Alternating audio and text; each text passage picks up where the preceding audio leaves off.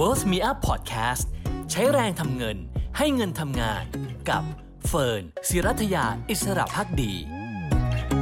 อยากรู้ไหมคะว่าในช่วงที่เกิดภาวะเศรษฐกิจถดถอยในอดีตที่ผ่านมาตลาดหุ้นร่วงลงแรงเท่าไหร่ ลงทุนนิยมวันนี้มีคำตอบมาให้ค่ะ โลกการลงทุนทุกวันนี้ไม่แผ่วเลยนะคะ ปัจจัยที่เกิดขึ้นนั้นถือว่าสร้างความท้าทายให้กับใครที่อยู่ในโลกการลงทุนในช่วง 2-3 ปีให้หลังอย่างมากทีเดียวค่ะ เริ่มตั้งแต่โควิด -19 ที่ก็ยังไม่ได้จบนะคะ ก็เกิดปัญหา supply disruption หลังจากนั้นนะคะก็เผชิญกับสงครามรัสเซียยูเครน แล้วก็ผลักดันให้เงินเฟ้อที่ถือว่าเป็นปัญหาหลักอยู่แล้ว พุ่งขึ้นแล้วก็ร้อนแรงขึ้นไปอีก จนกระทั่งธนาคารกลางต่างๆ ต้องพยายามสกัดเงินเฟ้อด้วยการขึ้นดอกเบี้ย และใช้นโยบายการเงินแบบตึงตัวนะคะ ไม่เพียงเท่านั้นค่ะ ล่าสุดก็มีปัญหาความขัดแย้งทางภูมิรัฐศาสตร์ หลังจากแดนซี่เพโลซีเดินทางเยือนไต้หวันนะคะ ซึ่งก็เกิดปัญหาเรื่องของชิป shortage ขึ้นมาอีกครั้งหนึ่ง ประเด็นเหล่านี้กดดันกับบรรยากาศการลงทุนค่ะ แล้วก็ทำให้หลายฝ่ายคาดการณ์ว่าเรามีโอกาสจะเห็นเศรษฐกิจเข้าสู่ภาวะถดถอยในอนาคตอันใกล้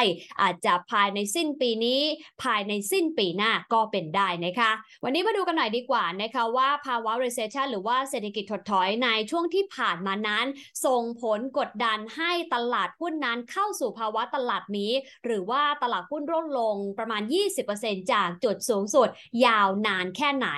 และดัชนีตลาดหุ้นโดยเฉพาะสหรัฐอเมริกา S&P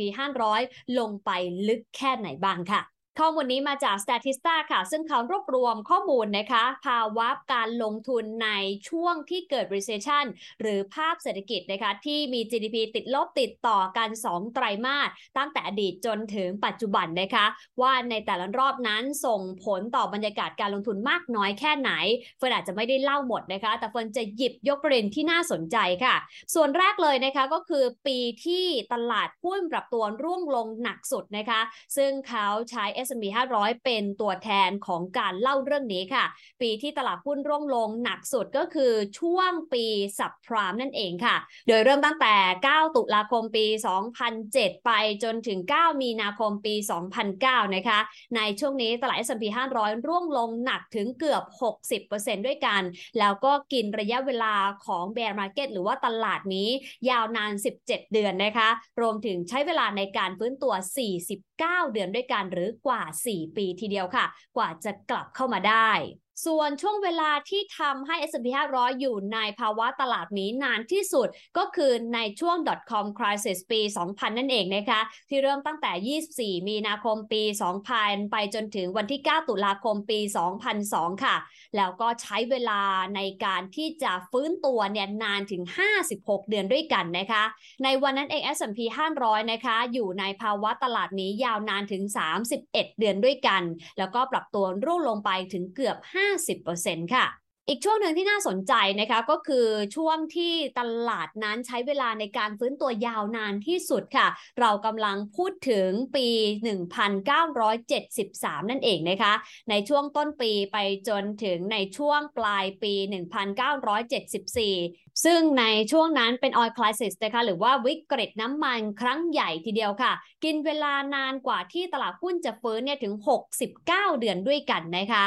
ในวันนั้นเอง S&P 500เนี่ยปรับตัวร่วงลงไปเกือบเกือบ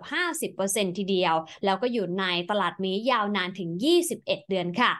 ขณะที่ช่วงเวลาของวิกฤตที่สั้นที่สุดนะคะก็คือช่วงโควิด -19 ในปี 2020 ที่ผ่านมาค่ะ โดยวิกฤตนี้นะคะทำให้ S&P 500 เผชิญกับภาวะตลาดนี้เพียงแค่ 1 เดือนเท่านั้น แล้วก็ใช้เวลาเพียงแค่ 5 เดือนดัชนีก็กลับมาสู่ภาวะปกติแล้วนะคะ ก็แน่นอนแหละค่ะ วันนั้นเราเห็นมาตรการทั้งทางการเงินและการคลังของรัฐบาลทั่วโลกอัดเข้าไปในระบบนะคะ ซึ่งในช่วงนั้นตลาดหุ้นก็ปรับตัวร่วงลงหนักสุด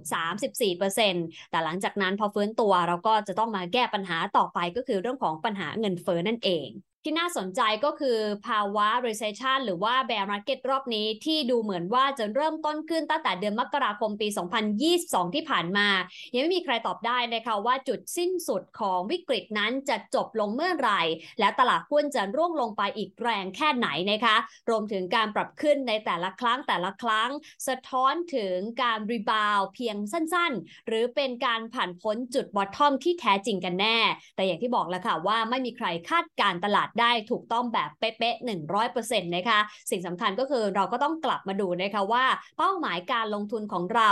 ยังคงเป็นไปอย่างที่เราต้องการหรือเปล่า ควรจะมีการปรับแผนเปลี่ยนเป้าหมาย และปรับพอร์ตอย่างไร ให้ล้อไปกับสถานการณ์ที่เกิดขึ้นบ้างนะคะรวมถึงความท้าทายที่อาจจะลากยาวมากกว่า 6 เดือน 12 เดือน เรามีกระสุนเพียงพอในการรับมือ หรือแม้แต่หาโอกาสในวิกฤตได้มากน้อยแค่ไหนค่ะ แต่ที่น่าสนใจคือทุกๆ วิกฤตนะคะก็มักจะผ่านพ้นไปได้เสมอ แม้จะกินเวลายาวบ้าง สั้นบ้าง แม้ตลาดจะลงไปลึกบ้าง หรือตื้นบ้างก็ตามนะคะ ถ้าเรามีความเข้าใจแล้วก็มองเห็นภาพใหญ่ในตลาด ที่สำคัญที่สุดก็คือเรามีวินัยในการลงทุนตามเป้าหมายที่เราตั้งใจไว้ ไม่ว่าจะเป็นการปรับพอร์ตการบริหารความเสี่ยงที่ดีพอ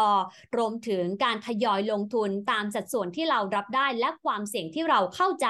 ก็เชื่อนะคะว่าไม่ว่าจะวิกฤตรอบไหน เราก็น่าจะผ่านไปได้ค่ะ เป็นกำลังใจให้กับทุกคนเสมอค่ะ